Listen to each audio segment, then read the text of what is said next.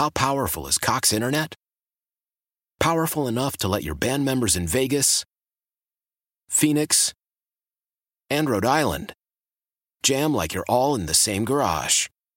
Get Cox Internet powered by fiber with America's fastest download speeds. It's internet built for tomorrow, today. Cox, always building better. Cox Internet is connected to the premises via coaxial connection. Speeds vary and are not guaranteed. Cox terms and other restrictions may apply. Analysis by Ookla Speed Test Intelligence Data. Fixed median download speeds. USQ3 2023. KMOX and your service. Welcome to the St. Louis Composting Garden Hotline.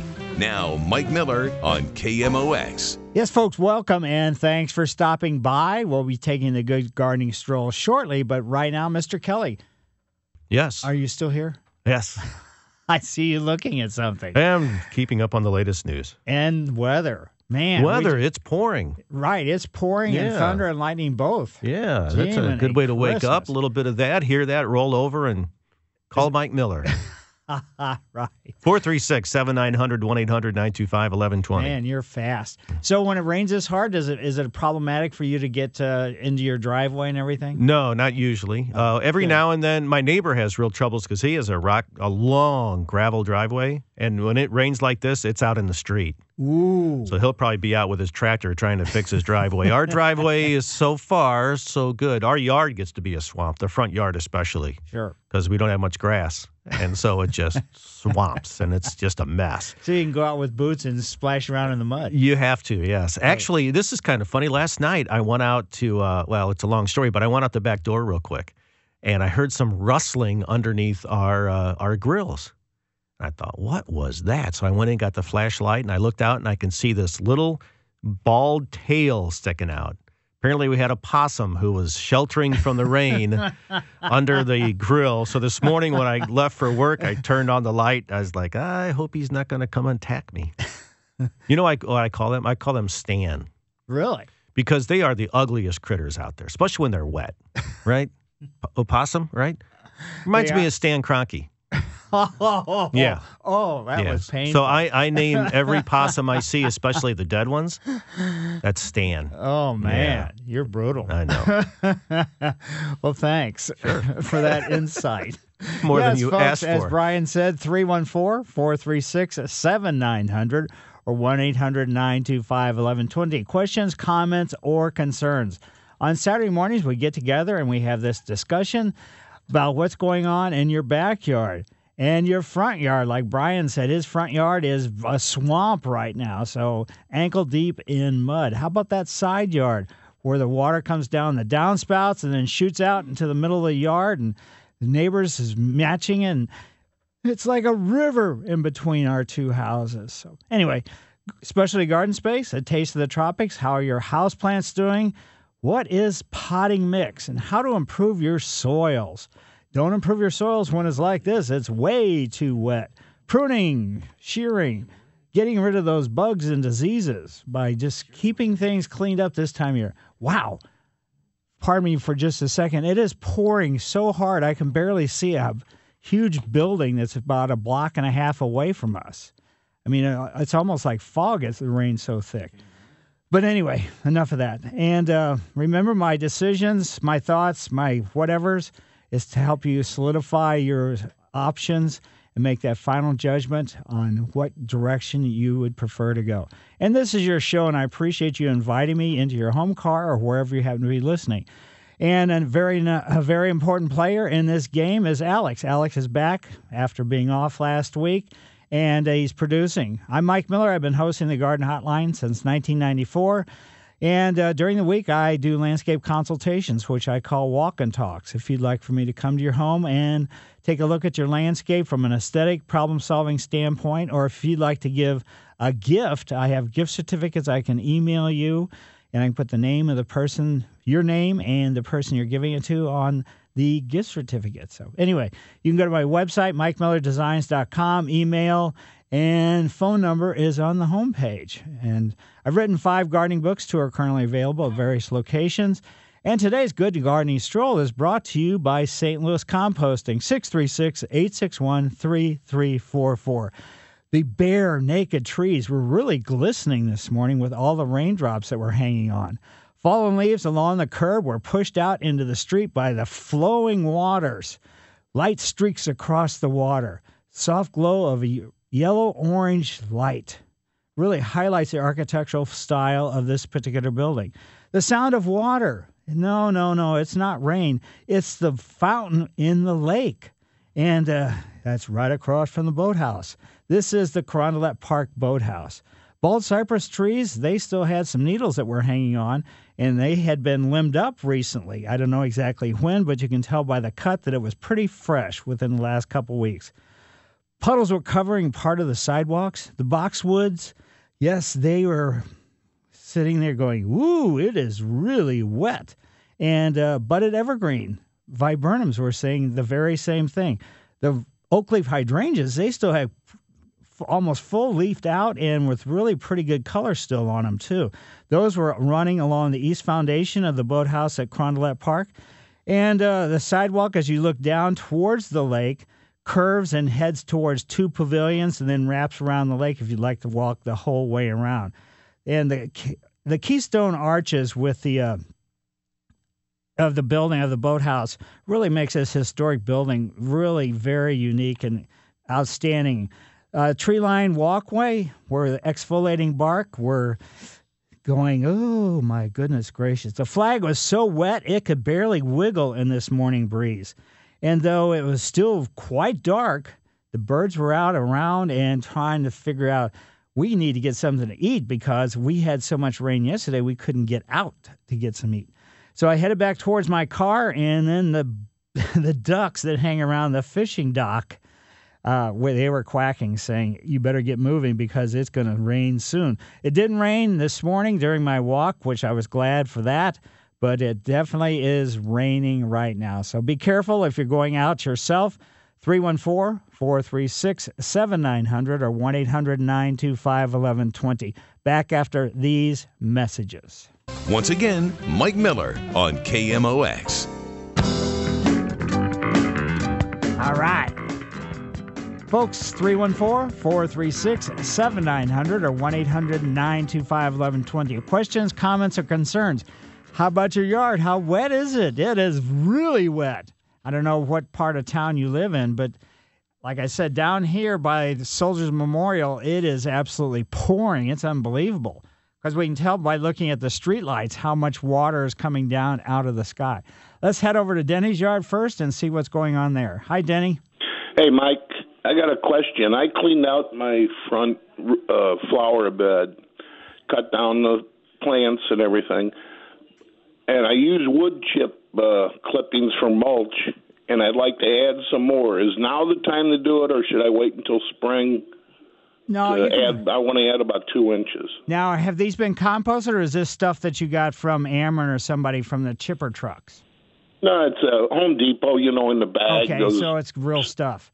Uh, you can put it down now. Just don't get it too deep, because you know if these are plant herbaceous type plants, perennials, and things like that, you only want one to two inches over the top of that. Once it gets deeper than that, it can cause problems from holding moisture in and you know causing the plants a, a little bit of trouble pushing forward when springtime rolls around. So just, Okay, is it okay to put it put it over the plant, or should I put it around and leave the plant, you know, without any on it? I know you can put it over the plant, just not. That's where the problem comes. If you get it too deep, the, some of the plants are just not strong enough to push up through.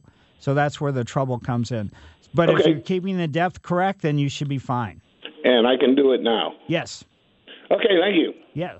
I mean, it's uh, the ground still is still not totally cool, but we had that one cool spell. Generally, you want to wait till the ground starts cooling, but with the way the trees have dropped so many leaves recently, to me, it's not only air temperatures, it's ground temperatures and everything else that indicates that uh, you know the ground is cool enough to put some fresh mulch down. So, Monty lives in Collinsville. Hi, Monty. Yes, sir. Good morning. Uh, I have an older ash tree. It's about 35 years old. It's a purple mountain ash, beautiful tree. Mm-hmm. But here, in the last couple years, I've noticed a lot of roots breaking the surface that I never did see before uh, in several different places. Uh, can you tell me what that's all about? That's called aging. No, okay. It's kind of Well, like like wrinkles very- on your on a face. So the, the Okay. trees, depending upon what type of soil and everything else, generally ash trees don't have a whole lot of surface roots, but probably your soil might be a little bit heavy duty type clay, and that's why the surface roots are showing as you know the roots are getting bigger, and uh, it really has nothing to do with health or anything else. Okay, well, it's like varicose veins then, huh? Exactly. Uh, somebody mentioned that uh, freezing and thawing will push roots to the surface. Is that true? Well, quite not. Well, I guess it is kind of, but that's Yeah. not something that you know is really going to cause this to happen. I'll put it to aging then. Well, thank you very much Yes. for your information. Well, great. Well, thank you.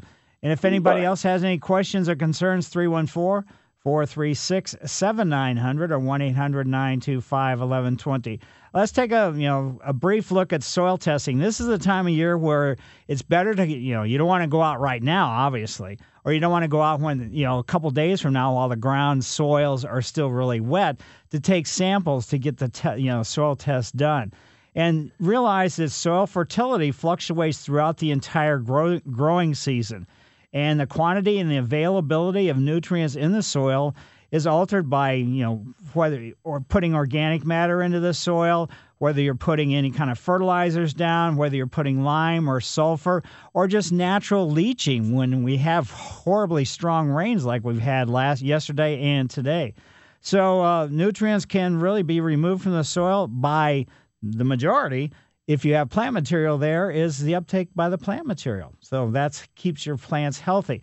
But a soil test will help determine nutrient and fertility status, and this you know provides information needed to maintain optimum fertility year after year after year. You should probably take a soil test every two to three years. That would be ideal. And uh, as I said before, the best time to take a soil sample is in the fall. In the springtime, there is so much activity going on that uh, your results may not get get to you in time. And uh, a couple things. Uh, most turf grasses, so in other words, lawns, fescues, bluegrasses, zoysias, the majority of annual flowers and perennial flowers, ornamental shrubs, vegetables, and fruits, really they like their soil slightly acidic. So when somebody tells you that you could or you should be putting lime down without taking a soil test, that is absolutely wrong, especially on your lawn, because lawn really likes a you know, like I just said, slightly acidic soil. So that is really important that you don't do that. So routinely putting lime down, you're causing or it could cause some major problems with your soil nutrient level because it can bind up the nutrients chemically and make it so that your lawn can't even uptake nutrients even if you're putting fertilizer down. So just keep that in mind and get a soil test done every like I said every 2 to 3 years. Let's head to South County and see what's going on with John. Hi John. Hi, Mike. Happy happy rainy morning. Very. hey, I got an interesting question. I some years ago I had some trees along the between the sidewalk and the street, and they they were taken down. And uh, being the South Side Dutch, I didn't have the stumps ground. So I planted some liriope around the bottom of those trees. Some uh, uh, the solid, the, the not the clumping type, but the other kind. The spreading type. Yeah. Well, I kind of like to get rid of that now. so, w- what do I got to do? Do I got to get a bulldozer or? You mean as far as getting rid of the liriope? Yeah. Oh no. I mean that's an herbaceous plant. Uh, just regular Roundup will kill that. Not this time of year. You got to wait until they start actively growing again because herbicides become really ineffective as the days get shorter and the temperatures drop down because the plants are not absorbing you know the nutrients like they would either through the foliage or through the root system. So when things start warming up in the springtime, uh, I probably wouldn't do it until we, you know, again, there's no way to know what the temperatures are going to be like. But after mid-April through mid to mid-May, early June, that's probably when I do any kind of application of an herbicide. The other Now, thing would you use a would you use a spray or would you use some kind of a, a dry? uh, I prefer sprays. You do. Yeah, that's just you know my. It's just uh, the dry stuff, the granular type stuff. You put it down, then you have to water it to make it dissolve so it becomes effective. So why not just put it down, you know, wet in the first place? Okay. All right. Well, that that answers my question. And then, then I have one other question. Sure. Um, I've got these crepe myrtles. They're all lost their leaves and everything, and I want to take about the top twenty percent off. Can I do that now? Oh, oh, yeah, you can do it now. You can do it all the way from this point forward, all the way up until the new growth. In other words, the foliage starts emerging in the springtime, which is probably going to be about the same time I was talking about the herbicides being effective. So sometime in you know after first of April, you got uh, probably not going to have any foliage coming out even right then. But a couple weeks after that, by the first of May, you should see foliage. So you've really got about five or six months to get it done. Will that affect the flowering? No, not at all. Because anything that blooms in the summertime blooms on new wood. And new wood means growth that happens that springtime. So, in other uh-huh. words, plants that bloom in the spring, now they bloom on old wood. So, in other words, like forsythia and spireas and dogwoods and things along that line, their buds are already set. So they're ready to go. But the things that bloom in the summer, like butterfly bushes, crepe myrtles, and plants along the, you know, in that sort of genre, they push out new growth in the springtime, and that growth is where the flower buds are going to be. Well, all right, Mike. Thanks an awful. lot. And listen, I really enjoy your show, and I appreciate uh, your advice. Well, You're thanks. usually right on the target. well, sometimes not. well, you have a wonderful day. Try to stay. You don't have your shorts on today, do you? I wear shorts year round. I don't care how cold it is. Oh God, I'd like to see what your wardrobe looks like. About 50 pairs of shorts. well, you have a great day. Well, thanks. Yeah, I- Bye. You know, I just uh, the reason why I do the short thing is because or shorts is because I hate winter. It is the most I don't want to say ugly or boring or cold or whatever it happens to be. So I decided about 15 or 20 years ago that I'm going to just deny there's winter regardless of how cold it is and the only way I could realistically do it was to wear shorts. So I do have you know I have sport I have shoes on that you know rubber shoes on and stuff like that when it rains. uh, So I'm not foolish from that standpoint. But and I do wear coats and scarves and gloves and all that other. But my legs, I've forced them to sort of experience the weather no matter how it is. So if you do have any questions or concerns, 314 436 7900 or 1 800 925 1120. If you do have strawberries, this is a time of year where you should get your strawberries mulched. And you can use straw if you'd like. I mean, that's the sort of the standard one. And uh, just kind of cover, you know, cover your strawberry patch just lightly with a straw. So that's basically all you really need to do because strawberries are perennial plants. They just keep going and going and going. So that's the great thing about strawberries. The bad thing about strawberries is they keep going and going and going as far as like spreading. So sometimes if you're trying to keep it confined to a certain space, it might be better to put it in a raised bed circumstance with some kind of physical edger around it. So if they start cascading over the edge, then consequently you can you know cut them off pretty easy and keep them under control. So let's head over to Dave's yard. Dave, how are you today? Good. How are you today? Very good. Hey, uh, two questions. One about hydrangea, and uh, I've had people tell me to uh, take the old wood off, and other people that say not to. Uh, could you clarify that a little? Well, there's all kinds of different hydrangeas. There's ones the PG hydrangea blooms in the summer t- or in the springtime. There's summer bloomers, the oak leaf hydrangea. So to clump them all together, it's you know it's a little bit tough to do. But generally, my recommendation with the hydrangeas are if the if the stem's coming up whether they flower or not, as long as they have leaves on them, then that stem is as good as it possibly can be. Cutting it down is not going to make it so you're going to get flowers on the other stems or anything else. So I say minimize pruning on hydrangeas just overall. Okay. And then uh, regarding zoysia, I remember back in the day, uh, my older neighbor would burn his zoysia, and I know there's ordinances about that. But as far as the benefit to the grass, uh, is there any? Uh, there actually is, but what that benefit is, if you just rake your lawn, you're getting the thatch. So what the burning did, it got rid of the thatch, and the thatch becomes problematic.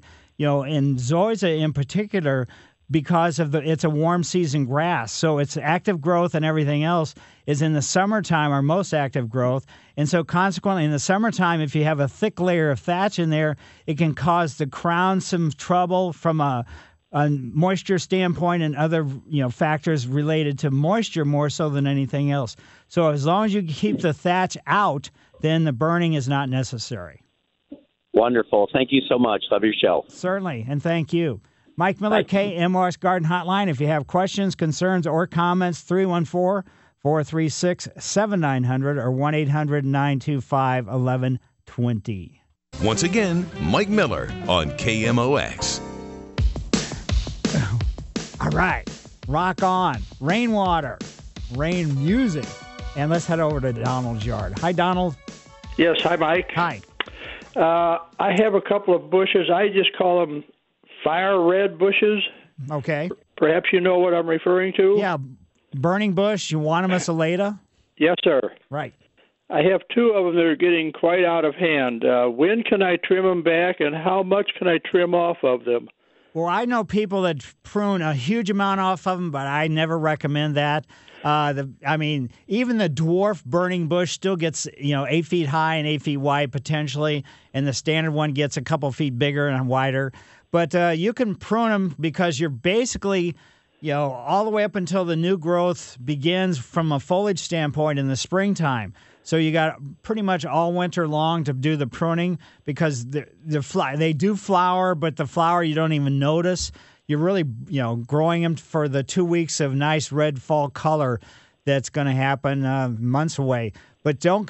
The reason why I don't want to cut them back severely is because you cut them back too severely, you're going to have less foliage, less leaves, and then consequently you're going to have less red next fall. Okay, well, if I cut them back at least two feet, is that too much? Uh, generally, I like to say I don't like to cut half of them off, but any place between like 20 and 30% off, that's fine. Okay, and I can cut it any time between now and probably next March. Uh, exactly. Okay, thanks for your help. Certainly, my pleasure. And now let's head over to Jerry's yard. Hi, Jerry. Hello, Mike. Um, I wanted to uh, comment on the zoysia caller with the thatch and burning of the thatch. Okay. Um, one thing you can do, what I do, my expensive zoysia grass, is um, I do a power rake every year. Power rake, and you run this thing over your lawn, and it leaves about oh an inch or two of the thatch on top. Take power back and suck it all up. Right. That's a nice job. That sounds perfect. Um, you know, that, that's a little better than I think than burning it with all the hassle. Oh yeah, and I mean uh, on the Missouri side you can't burn. On Illinois side you can still burn, so that's not even an option. Well, maybe if you get you know in the some of the more rural counties you can, but in St. Charles, St. Louis, I don't think in Jefferson County you can. So over here in the city of St. Louis, I know you can. So Well, then you got the unsightly, you know, black lawn. right, exactly, all winter long. Um, and then the grass takes off real good when you do it in the spring. You know, got all the thatch out of there, and that boy really takes off. That sounds perfect. You got a good system. All right, thanks a lot, Mike. Certainly. Yeah, that getting rid of the thatch, you know, I have a relative I live in the city, so I have a relatively small yard, so I don't power rake or anything. I just use a regular leaf rake and I just uh I, I get a lot of thatch. There's no getting around it. But uh and also uh I have a mulching mower and some you know, even that and it's it's a great you know, great system, great machine and everything else. But still those pieces become thatch. Thatch is just you know, there is some thatch related to grass clippings, but the majority of thatch in your yard, in your lawn in Zoysia is like just dead grass blades, the Zoysia blades, as opposed to other types of debris. So let's head over to uh, Dennis's yard. Hi, Dennis. Dennis lives in Chesterfield. Hi, Mike. Hey, I got two questions. Uh, if for evergreens and pine trees, I heard that in the spring of the year, you would take some Epsom salt and distribute it around the weepings. Is that? Have you ever heard of that? Yeah, I mean, you can certainly do that. And what is the benefit of it? Uh, it's just it's sort of it's nutrient related, it's chemistry related. Let's put it that way. It's to improve the soil chemistry so the plant will you know be a little bit more vigorous, better color, and everything else. Not vigorous from a growth standpoint, vigorous from a health standpoint. Okay, good. Second question. Uh, uh, here in Chesterfield, they are uh, wrapping their uh, young trees for the winter. And uh, benefit of that is, if I had some young trees, would would you think about wrapping the the trunks? Basically, they're wrapping them. What that does is because even when you're getting trees out of a nursery, usually you'll see some kind of orange dot uh, that was painted on the trunk. And that's usually depending upon, I would talk to the nursery staff and say, what direction is that related to? Because usually it, that's the way that paints, you know, faces towards the south or the north or whatever.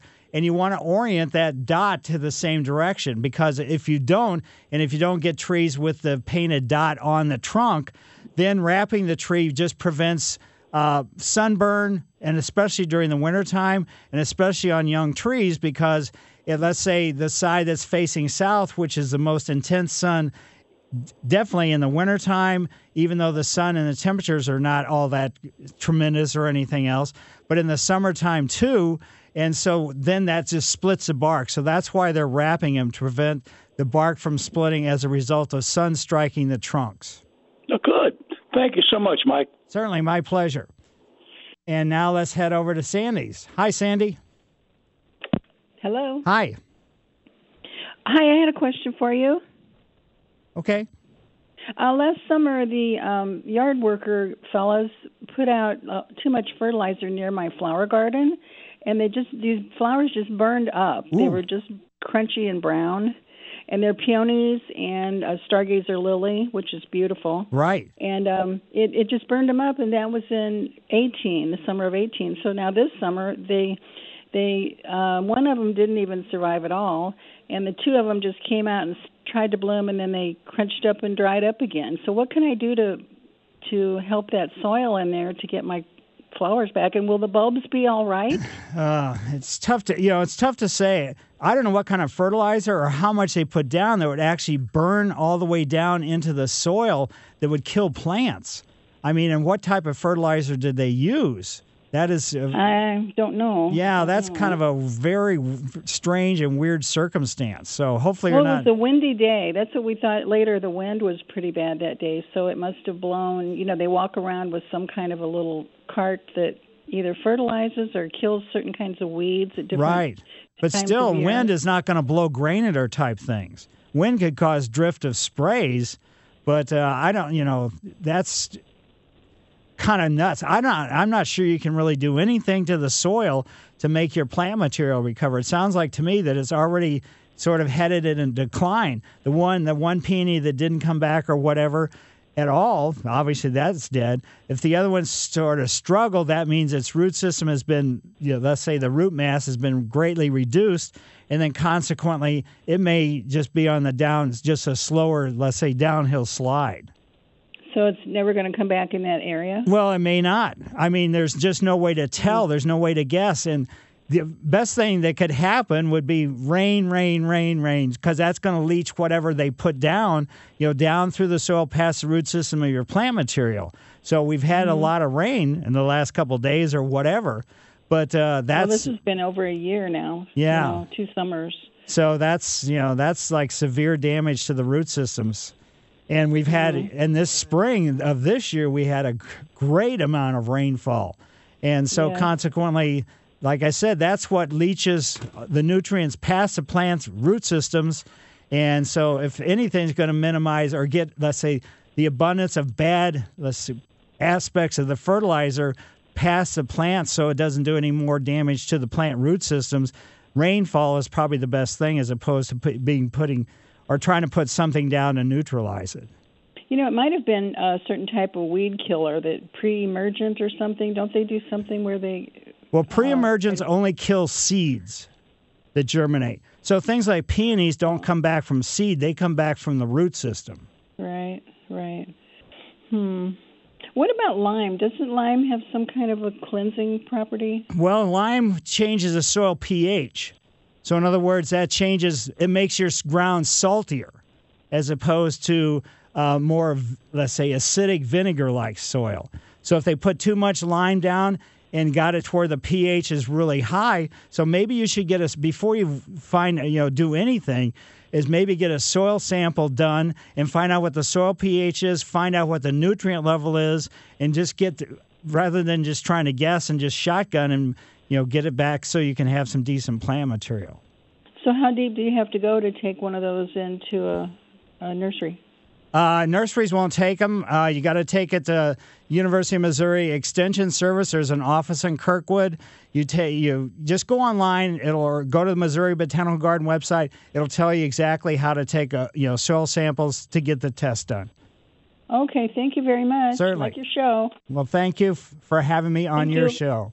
Mike Miller, KMOX Garden Hotline, back after these messages. Once again, Mike Miller on KMOX. I hope everybody had a nice Thanksgiving, nice and peaceful and relaxing and everything else. And then, you know, during the day, I mean, whoa, it's just kind of nice. Alex and I were just talking. Sometimes families can get together in those kind of circumstances and things get totally wild and crazy and out of control. Other times it can be very mellow and easy, but sometimes it's just like, are you sure we're related? anyway, if you have any questions, concerns, or comments, 314 436 7900 or 1 800 925 1120. One thing, uh, in wintertime, you can get some scorch and burn on plants like liriope, the gentleman that called earlier about the spreading liriope that he wanted to get rid of. But uh, what you can do is just set your mower really high and just mow over the top of some of the ground covers, and that will minimize the amount of winter damage that is done. The winter damage, if it's strong and healthy ground cover, whether doesn't matter what type it is, really is aesthetic more so than anything else. So by mowing it with a high setting blade, then you're just kind of minimizing the amount of, let's say, aesthetic problems that you're going to have as a result of that. So let's go over to Matt Shard now. Hi, Matt. How are you? I'm doing well, thank you. Good morning. Good morning. I have I have some potted plants. They're perennials. They're on. They're outgrowing my patio. Um, I identified them as a uh, sedum autumn joy. It's Mhm. also called a stone crop.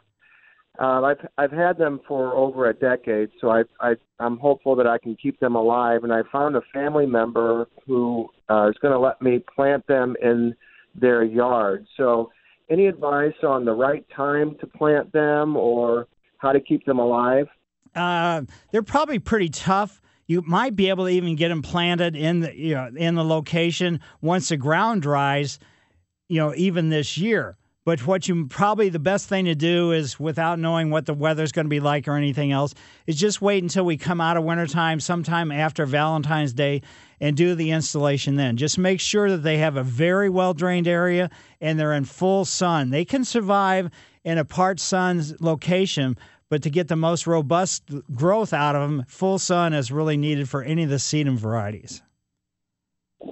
Thank you very much. Certainly, my pleasure. So again, you could try to do it, uh, but if you want to be safe because you've had them alive and you know pots for all these years, I'd hate to for you to pull them out of the pots, stick them in the ground. The root system doesn't get established. We get a really severe wintertime cold, and it kills them. So that's why I'd say patience is better. Let's head over to Mary's yard. Hi, Mary. Good morning. Hi. Hi. Amaryllis plants. I had three beautiful ones blooming last year. I kept them over the summer. They have tons of roots, but nothing looks like it's coming out from the bulb. It's probably a little bit early. Okay, great. I mean, Super. I'm assuming they had foliage and everything during the summertime. Absolutely. Okay, and have you cut the foliage off? Yes, I did. Okay, so it's just a matter of time. Okay, and uh, fertilizing now. Wait till they bloom. Uh, yeah, wait till they start. Wait till you start to see that flower, you know, bud coming up out of the bulb. Then you can start fertilizing. But whatever fertilizer you use, just do it half label rate. Thank you very much. I love your show. Well, thank you for having me on your show. And then also with that, related to that, uh, fertilizing maybe once every f- month or so. Then once they finish flowering, then you can stop the fertilizing. All right. Thank you. Sure. And Ron Lee, Ron lives in Breese, Illinois. Hi, Ron. Hello, Mike. Hi. Hi. Uh, you told me a couple of years ago that uh, cutting back my mums in the spring would be better than in the fall. Right. And you were right. Uh, they bloom uh, for about four or five weeks longer in the summer that way. But should I do that with my daylilies too? That is, cut them back in the spring rather than now? No, with the daylilies, it doesn't matter. With the mums, because they bloom later in the season, the reason why you want to leave those stalks and stems and everything, it helps protect the crown of the plant through the for the winter time. So that's the real advantage of that is you know wait just waiting until you know springtime to cut them back. But with daylilies, they could care less. Okay. Well, with the mums, there was a I got about five weeks or so more blooming uh, by leaving them until the until the spring. Yeah, it may have been related to that, but also with any of this, uh, you got to make sure with the fertilizing. So I'm sure you do a good fertilizing with them too. Yeah, I never have done that. Really? All right. You got some great soil then. I guess I do. Okay. Well, thank you very much. Certainly, my pleasure. So if anybody else has any questions, concerns, or comments, 314 436 7900 or 1 800 925 1120. I'm going to go back to the weed circumstance because we have so many weeds, and the annual cool season weeds, uh, they're out there. I mean, even if you even if you're really loyal to getting rid of them with a pre-emergent, post-emergent, or anything else, they still have a tendency to come back and kind of haunt you a little bit. I was looking around in the backyard the other day. I thought, oh, now what are you doing here? So what I found there is I actually found some Persian speedwell. And that's just one of the cool season annual weeds. Annual mean that basically they when they grow they'll start, they'll produce flowers they'll drop the seed and the seed will just lay there until the germination time and with the cool season weeds they germinate basically mid to late august so that would be the time right prior to that is when you'd put the pre-emergent down and again a pre-emergent creates a chemical barrier on the surface and then when the seed germinates it kills that brand new young seedling so that's what pre-emergents basically do. Let's head over to Dave's yard. Hi, Dave. Hi, Mike. A uh, couple questions. One about bagworms. Uh, do you pull those off, or is there a best time and way to take care of them chemically? Chemically, the only time you can do it is watch, you know, whatever they're growing on very closely. When the eggs hatch, they'll be like miniature bagworms running along the top of the stems. That's the only time there's an effective control with the bagworms is when they're very young, recent hatchings. To spray just the bags, no no chemical, no insecticide can penetrate that bag, and there's just eggs in there anyway. Okay, uh, and is there a, a, certain time of year that they hatch? Yeah, in the springtime. I mean, okay. It's, just very difficult, you know, to know exposure and everything else when that's going to happen. So you just kind of once we start, the weather starts warming up just you know start watching i don't want to say every day but every couple days at least. And when they're crawl they'll be about a quarter to a half inch long. That's the only time an insecticide is going to be effective. Okay and then uh, regarding bamboo i realize there's different types but is there a standard way of uh, getting rid of bamboo or culling it back basically if it's like golden groove I mean, there are clump type bamboos, which you don't really need to control because they, the clump will get bigger, yes.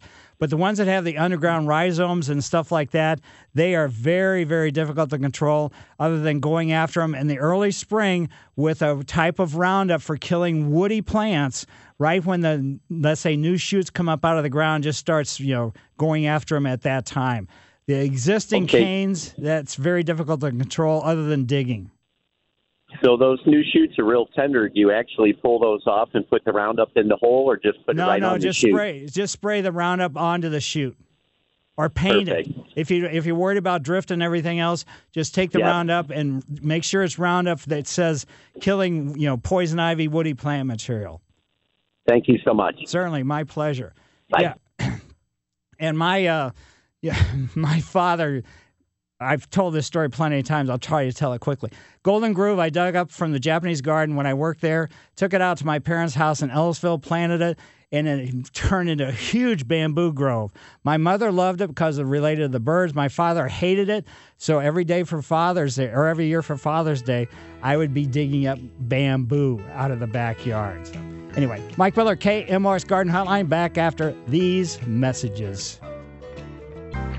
KMOX and your service. Welcome to the St. Louis Composting Garden Hotline.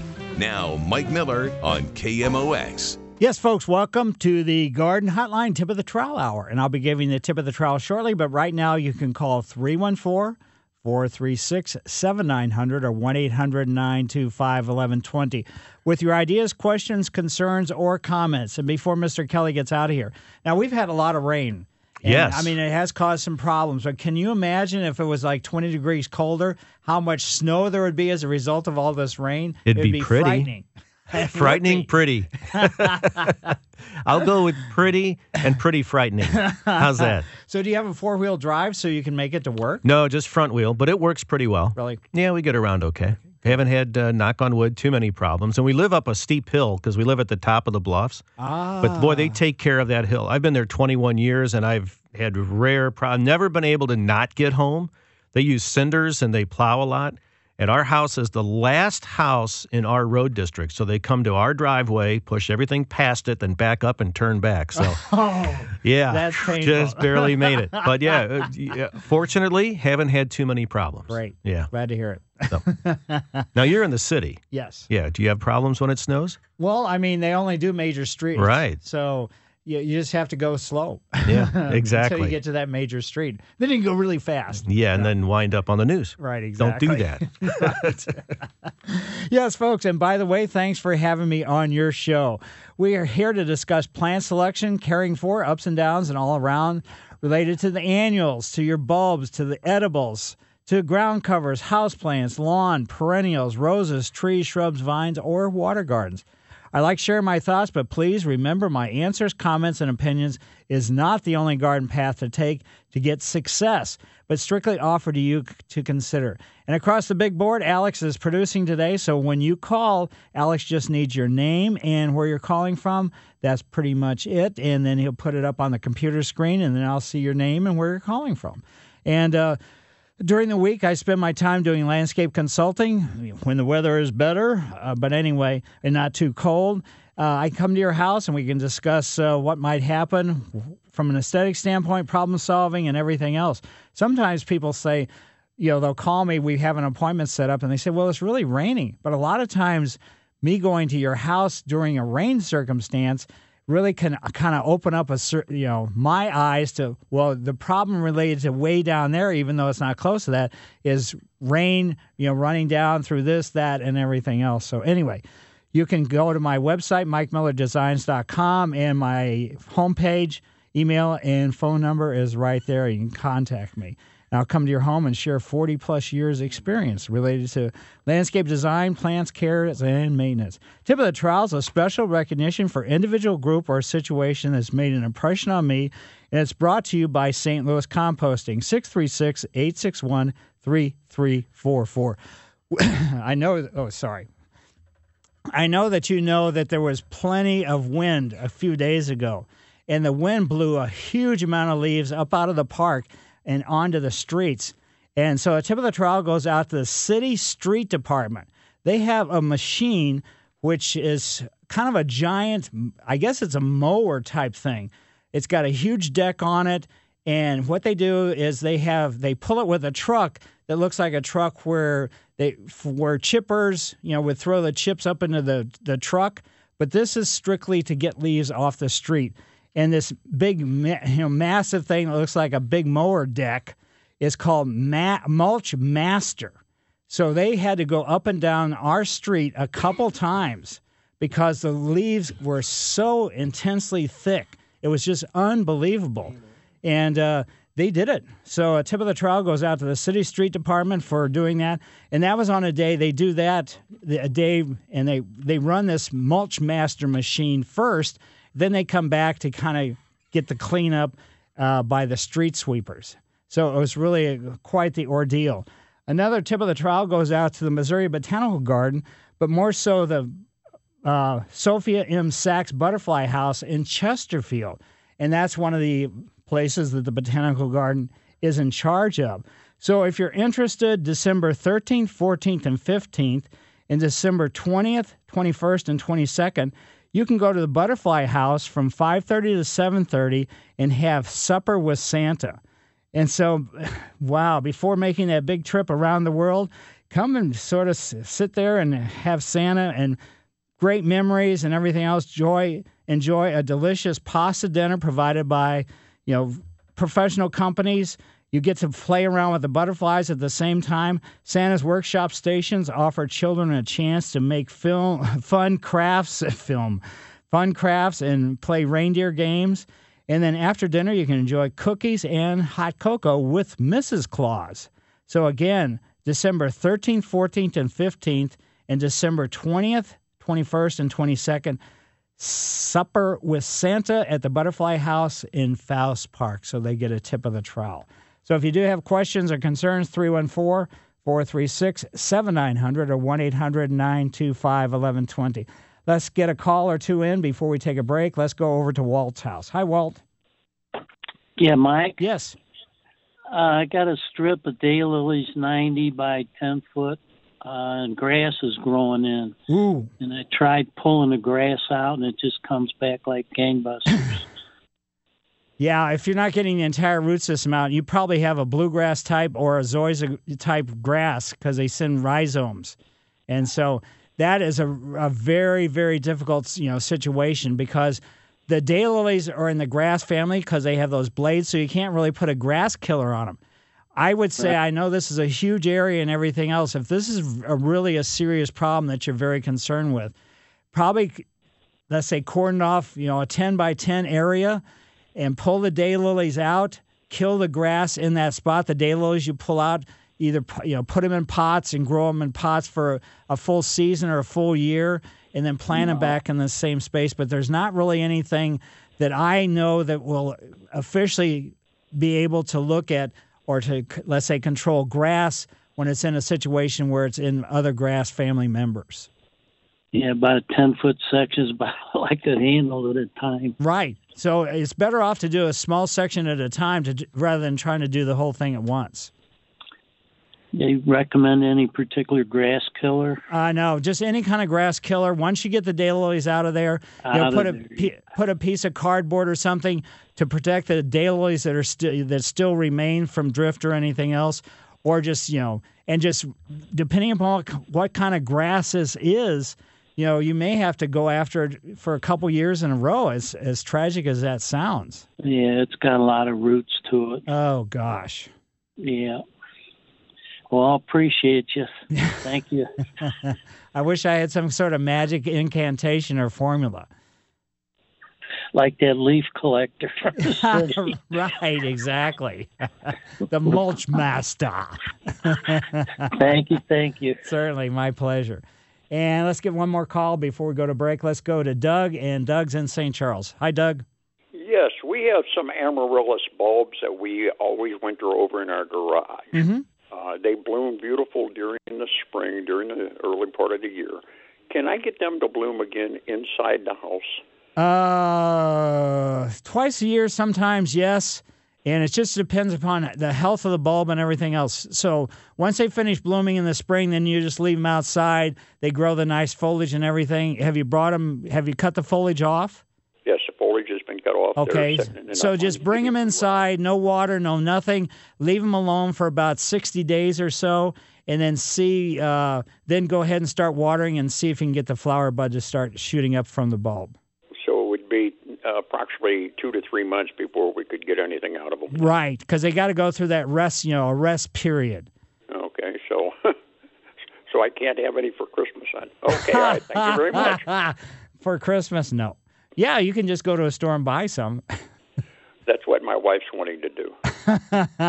okay, thank you very much. But yeah, even if you buy them, most of the ones in the store are not budded, so it's going to take a couple months before they're actually going to send a flower bud up. So it's not going to be like you're going to just go and buy amaryllis and bloom. So I mean, it's going to be a, there's- it's an involved process. No getting I have done this before, and we have had them uh, bloom in the wintertime in the house. I Right. mean, they're fantastic, huge flowers. Yeah, I mean they can be. It's just the whole process of getting them ready to bloom. That's where you know you're kind of late to be able to get into bloom uh, relatively soon. Okay, thank you. Certainly, Mike Miller, KMOX Garden Hotline, back after these messages. Again, Mike Miller on KMOX. Yes, questions, concerns, or comments 314 436 7900 or 1 800 925 1120. One thing you know, related to the rain, the rain can be problematic for lots of different reasons, but uh, you know, kind of stay off your yard as much as possible because when the ground is soft like this, I mean, just walking back and forth in the same, let's say, area five or six different times, you can really kind of compress the soil, and that could cause problems. And then in the springtime, you're going to wonder why does the grass look so thin in this area? Well, it's because when it was super wet, you were walking on it. So just realize that. Keep equipment off of it. And the worst thing this time of year when we have these kind of rains is the holiday holiday decorations. And I mean, some people have already got their decorations up, which is great and some of them, you know, a lot of them are not up yet. So you just watch out, you know, with ladders and everything else. And with the inflatable, let's say Santas and reindeers and everything else, when they collapse in the morning time, because you don't keep them inflated all day long and all night long, where they lay can really create a very huge fungus problem due to the moisture because of the plastic of the inflatable. So keep all those kind of things in mind. Let's head over to Nancy's yard. Nancy, how are you? Good morning, Mike. Hi. Hello. Yes, go ahead. Yeah, many times I've tried to take uh, basil, which uh, has rooted in a glass of water in my kitchen, and tried to pot it up and make new pot uh, plants from it, but they it always dies. What am I doing wrong? Basically, that's, I mean, the fact that you got roots on it, you probably only have a few roots, and it doesn't have enough root system to support whatever kind of potential growth there might be. So, I mean, basil, rooting basil in water is not a, a really a good way to do it. You're better off just to get seed. Okay, thank you. Sure. Bye. I mean, uh, the basil rooting, I you know, I've never really tried it myself, but uh, you know, I'm if again for anything that you root in water, you have to have a substantial amount of roots before you put it into any kind of you know any kind of potting mix. Let's head over to South City and go into Ray's yard. Hi, Ray. Hi, Mike. Um, I have a question about azaleas. Uh, we we've lived here for five years now, and the plants were already there. We have two sets of plants, but one to the left of our garage door and one to the right. And the first couple of years, they were growing fine. You know, dark green color on the leaves and that. Uh, but then the, about two years ago, we st- I started to notice on the left side there's first the, the, a lighter color green and then later yellow, and the, the plants have died. Seems to be moving from the left to the right. So I don't know. I don't notice any other symptoms except the, the discoloration of the leaves, and eventually the plant dies. Then the right side of the of the door, they're, they're still doing fine. So I don't know if it's something that's spreading or or or, or what. No, it's not disease related. The the people that you bought the house from, they probably were taking care of the azaleas correctly. What it is is the the side that had the problems with the discoloration of the foliage and everything else. For whatever reason, the soil pH started to go more alkaline. So either uh-huh. you know the foundation the garage or whatever it happens to be on that side is more dramatic. And it, once the pH gets higher, so in other words gets saltier, then any kind of broadleaf evergreen, azaleas, rhododendrons, holly, any kind of you know plant like that will mm-hmm. discolor as far as the foliage goes. So that's what's happened on that side. The fact that it hasn't had happened on the opposite side just means the soil pH is not, you know, let's say headed higher than rather than lower or sub, you know, sub, sustaining just, you know, an acidic circumstance. So if I were you, I would get to your favorite garden center and get something called iron sulfate, and you know look at the label, read, follow the directions, and just sprinkle some iron sulfate around the azaleas that still look good. Great, thank you. Yeah. And uh, ultimately, what you might want to do too is, besides doing that, is just get a fertilizer for acid-loving plants because that's going to have a lot of the nutrients, the sulfurs, and everything else, the irons that's needed too. And fertilizing them will help, but initially, I would just go ahead and go after the soil with the iron sulfate. Now let's go over to Mary's yard. Hi, Mary. Hi, Mike. Um, I have a, a, a an orchid plant, and it has roots growing out everywhere, and Right. they're long, maybe um, more than a foot long. Mhm. Just wondered if I could just cut those off. Well, it's not ideal to do that. That's just something because they naturally grow in the tropics and they Mhm. use those roots to hold on to whatever tree or whatever it happens to be that they're growing. So you can cut them off. It's just not recommended to. Really? Yeah. Oh, okay. All right. Thank you. Yeah, it's just a it's a health thing for the plant, and uh, like I said, they use those roots to grasp onto whatever they you know whatever trunk or anything else they're growing on. When they first started coming out, I thought that there would be blooms on them. yeah, they worked. trick you. yeah, yeah, yeah. Yeah, I've got one orchid. Probably mine are about uh, probably ten or twelve inches, and I mean Mhm. they look pretty wild. They're really white, and they got you know some places they have joints in them, and I think why isn't this breaking off at this point? But it just shows you how adaptable that root system is. Well, I see. All right. Thanks. Certainly. And now over to Ruth's house. Hi, Ruth. Hello, Ruth. Are you there? Yes, I am. Uh, thank you for taking my call. Sure. Uh, uh, last year was my first experience of buying an amaryllis, Mm-hmm. and it's still green with the long blades. Was I supposed to cut that off or something? Yeah, you got to cut the blades off. In other words, you want to leave a stub of above the bulb about an inch or so. And when should I have done that? Uh, you could really do it now. I mean, there's Oh, okay. in theory you could you you should do it if you want them to be blooming in let's say around Christmas, which uh, in theory is a difficult thing to make happen. But you would cut it off whenever if you had it outside or whenever let's say we come out of uh, August into September around Labor Day or something like that. Cut them off at that time. Oh, okay. Mine's indoors, but that's good. I have another question Sure. about you always recommend potting mix rather than potting soil. Right. My potting mix dries out so fast. Right. That's exactly what you want it to do. You want air to get down in there for the plant roots. So if I'm watering a plant like every other day, that's normal? Well, you don't have to do that that much. You know, unless you've got some plant that really wants to have a marshy, swampy environment, you know, house plant wise, just let it go and just watch the inside of your pot. And when the potting mix gets dry enough, it'll start shrinking a little bit. And there'll be a gap between the potting mix and the inside of the pot. When it starts doing that and you start seeing that, then water it at that time. I think by that time my points, my 24 inch poinsettia might be dead. well, yeah, it probably won't be. Okay. I'll give it a try then. Thank you very much. Right. Yeah, it's uh you know the potting mixes you want well drained. The thing with the potting soils is usually it's very heavy, very dense, and it keeps too much moisture for the root systems. So a lot of these plants, even though they're from tropics where it rains a lot and everything else, they're growing in soil that's very, very well drained. So the potting mix sort of like uh, emulates the same environment where the plant's history came from. So even though this particular poinsettia or whatever it happens to be, it wasn't grown naturally in that circumstance, its family history, its genetics were. So let's head to West County and go into uh, Joe's yard. Hi, Joe. Hello, Mike. Uh, how do I go about transplanting irises? Uh, regular flag type iris.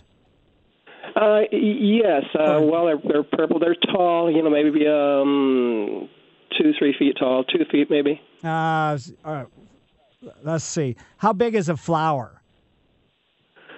Oh, maybe about uh, oh three or four inches. Okay, because what you know the reason why I'm asking is because there's Siberian iris, there's Japanese iris, and then there's the traditional flags. And the flags are the ones that have the big tuberous, let's say, root systems. And so they're a little bit different as far as digging them up and transplanting. That should be done in August with them. The other ones, the Siberian iris and the Japanese iris, they have really long blades, like uh, the size you're saying. You know, that it seems like you're talking about. They're just considered a perennial type plant, even though they're iris, and they could be done pretty much any time with all the rest of the perennials. So early in the spring, just as the new growth is beginning with those, or later on after they finish flowering, you can divide them and then transplant them as you know at that time. But with the flags, it seems like they do better if you do it, you know, let's say in the August circumstance or August situation. They're the ones that Okay, that would be after they kind of turn a little yellow and you mow them off. exactly right.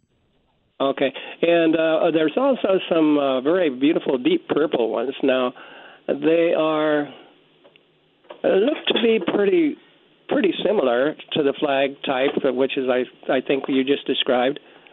But I don't know if that's um are different. It's it's very beautiful, deep um wine or purple, I guess, not purple, not wine. It's probably just a hybrid. So it's you know traditionally we always think of flags just being blue, but there are other colors. Uh, you know, it's just not you know they're not let's say readily visible or you can go to the botanical garden and see all kinds of classic flag colors. I mean everything from a white to a pink to you know the color that you're describing. Oh, okay. Uh, so maybe I should wait until um, next August or Yeah, whenever right. I uh, they turn. And then any of the fans that come up that don't produce any flower buds that year, that previous, you know, May or whatever, then you you you don't even fool with them to be honest. I mean, there's a lady who I always say that and there's a couple people that call and say, "Well, they had some that didn't bloom for years and they still transplanted them and then after a few more years they finally bloomed again." But uh, that's generally not going to be the case. I see. Well, I, I have a, a very large. Uh, I don't know. Maybe it's about uh, eight foot uh, in diameter, or not really a circle, but uh, of growth. At this point, it keeps expanding.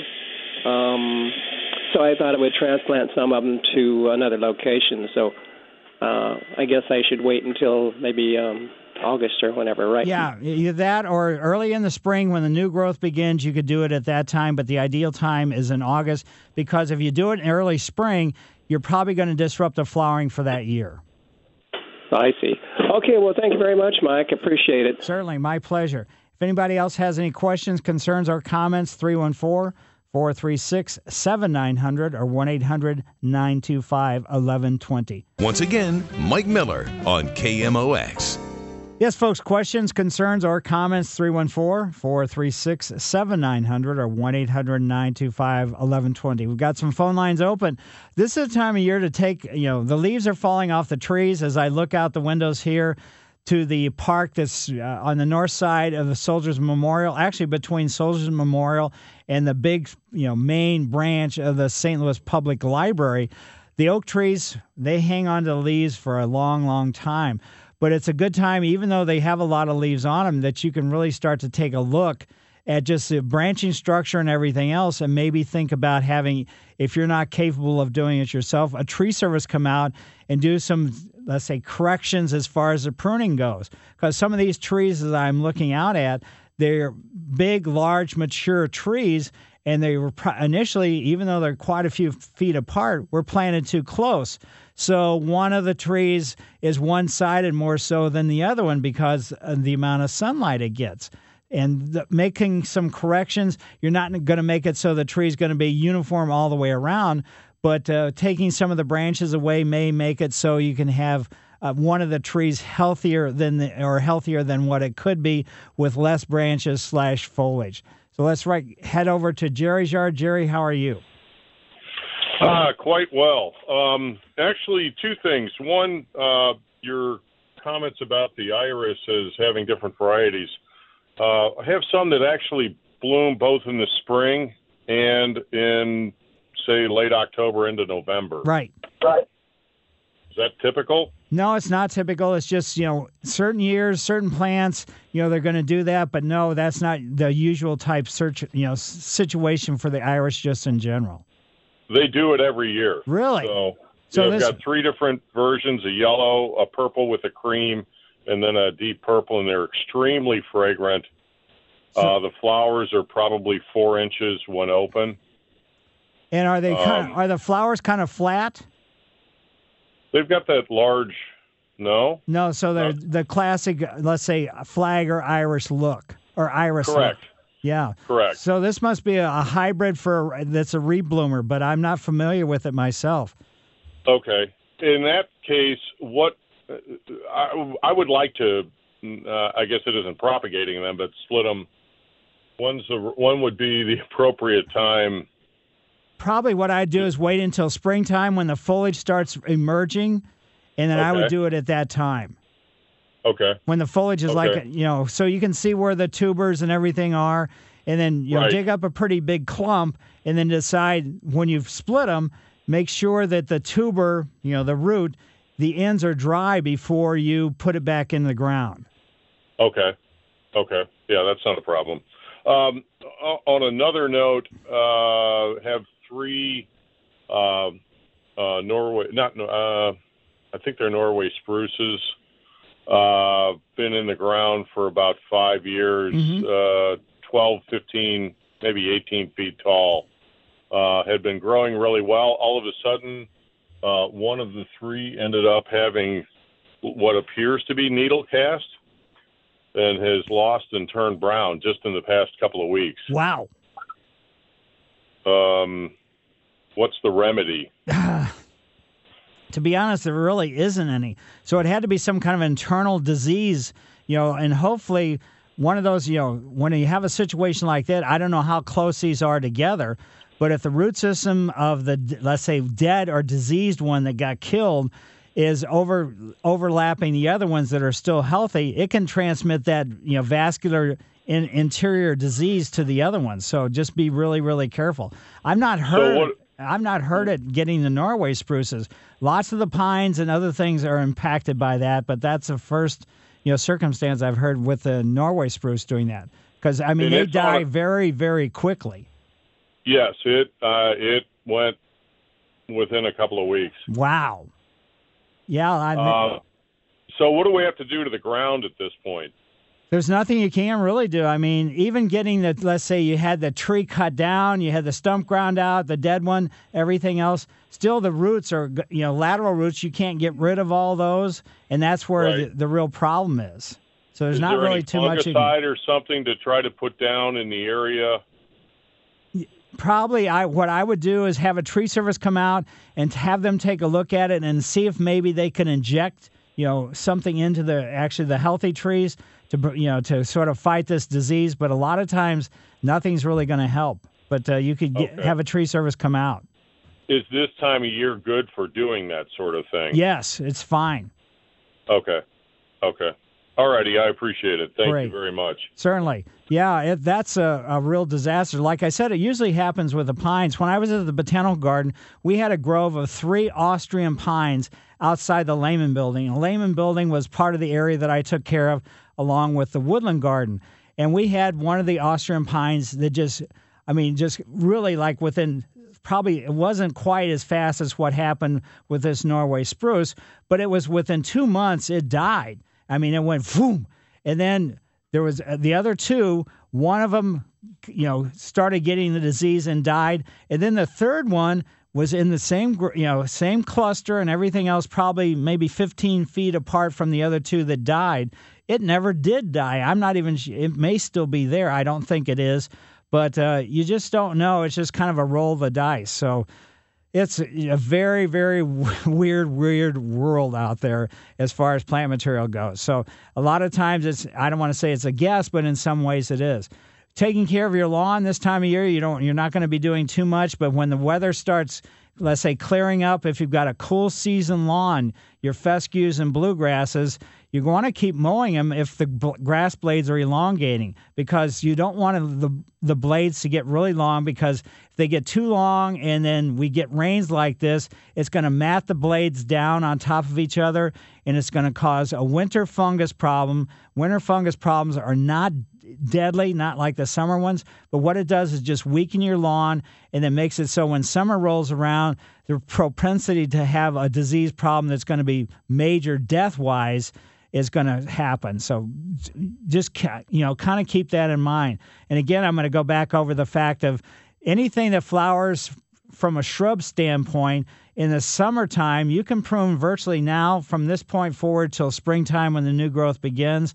And the things that bloom in the spring, you can prune them, but you're just cutting off, let's say, the flower buds for next spring. So the forsythia, the dogwood, the spireas, all that kind of stuff, you know, the quince, anything, you just got, you know, you prune now and you're just reducing the amount of flowers.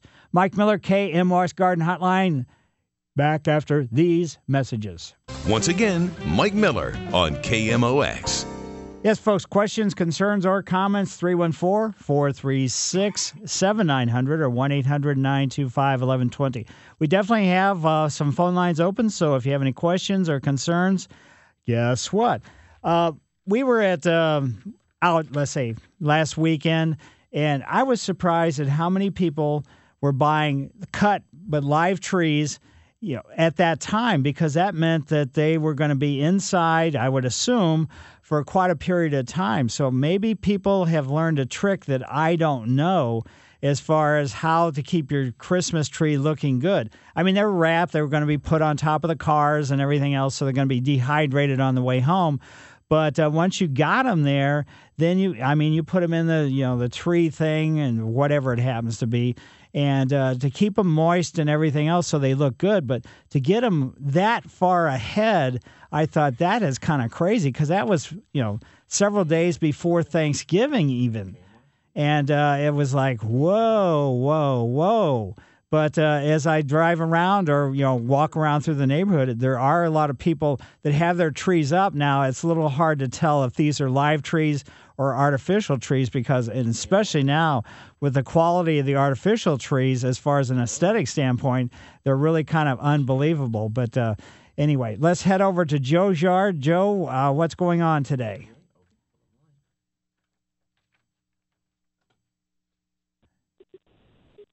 Joe, are you there?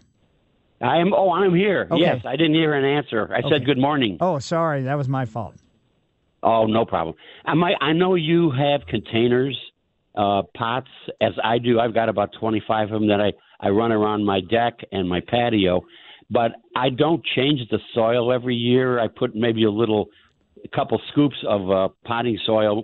But do you compost yours every year? Heavens no. So no, that's a, that's way too much work. I have probably I some hear my- ya. You know what I do is probably I get some you know bag you know Miracle-Gro potting mix or whatever it happens to be. I get a couple bags every year, and then when the if I'm the I always have let's say spring bulbs in a lot of the pots. So once they finish flowering, I don't save those bulbs. I just compost those and the, the bulbs. But then I take about 10 or 15 or up to 20% of the potting mix out of those pots and put some new in.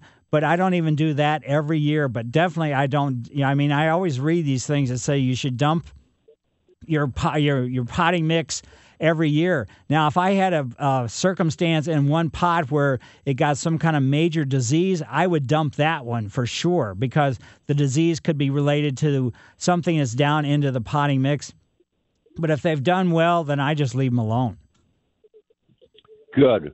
I like that. I I don't want to change my my dirt all the time, but so good. I um, I will do that. Yeah, I mean, now, do you during during the during the uh, summer season, though? Do you amend? I mean, do you put any fertilizer in every couple of weeks or so, like like a half half strength Miracle-Gro? Yeah, I do consistently.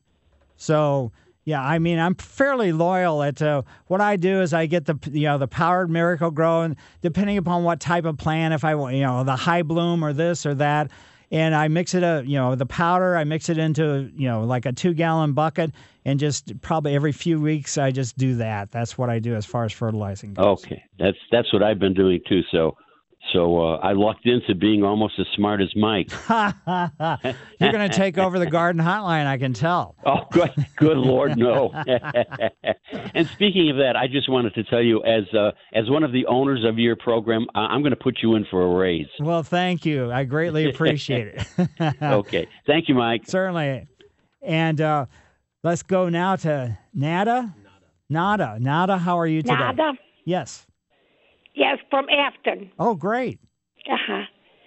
Yeah, I, I I would like to know about Christmas cactus. It looks nice in in there, but it doesn't bloom though.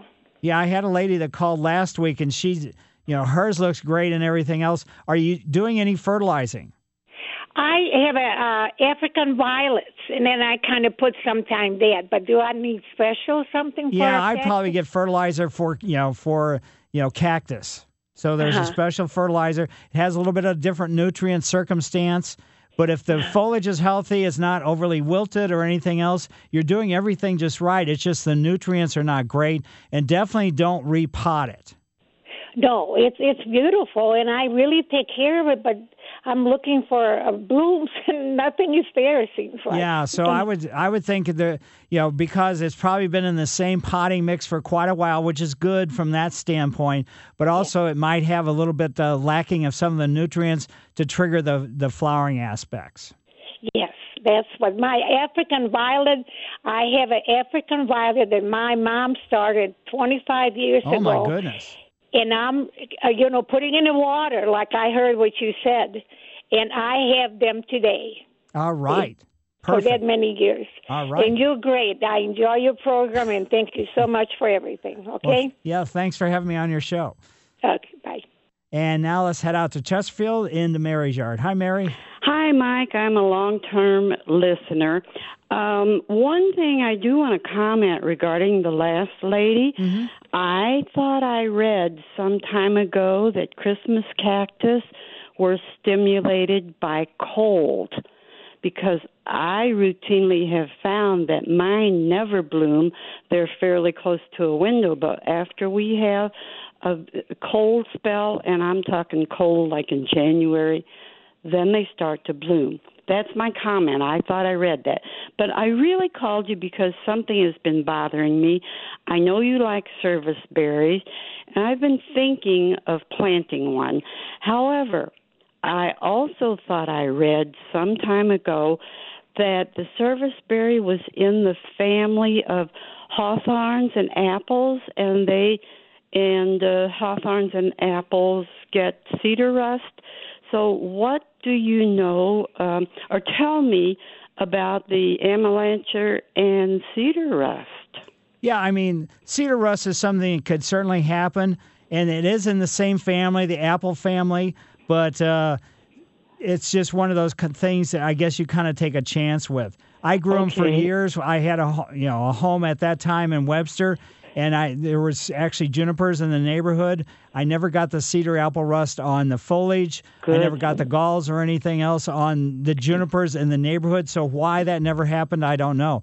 And the the the cedars that really are problematic are the native cedars Right. versus the ones that come from Japan. Right. Uh, well, then my other question is, how far away from a white oak could I plant this uh, serviceberry? I would probably not put it under the drip line. Okay. All right. Well, I appreciate the information. I, like I say, I listen to you every week, and Well, great. And uh, thank you so much. Well, thanks for having me on your show. I greatly appreciate it. Yeah, Thanks. I just and again, you know, the serviceberry I didn't I wasn't all that familiar with. You know, growing up, I just we didn't have that many in Ellisville or anything else or that I was even in the woods, except I always knew there was something that was blooming and I knew it wasn't a dogwood and so it actually turned out to be a service berry. But uh, my real first experience with it just came from this, you know, from when I was in the woodland garden at the botanical garden. And now there there are junipers on the botanical garden. The woodland garden is right next to the Japanese garden, but the cedars that were in the Japanese garden at that time were Japanese cedars versus the ones that are native to the you know to you know to the Midwest or to you know the United States or whatever happens to be. But anyway, so I never saw you know any kind of cedar apple rust on the service berries, the crab apples, or anything else. But that was I've been to plenty of homes during my uh, walk and talks, you know, site visits where there has been you know the big galls on the junipers, which look like icky, you know, yellowish spongy type things. And then I, you know, the foliage looks horrible on the you know the anybody that's in the apple family. So anyway i hope everybody has a great day today. Hopefully the rain will stop and give you a chance to get out and do whatever you want to do be it go someplace or just be sitting around the house and just enjoying. So just take it easy and uh, i will see you next week and just watch those leaves as they fall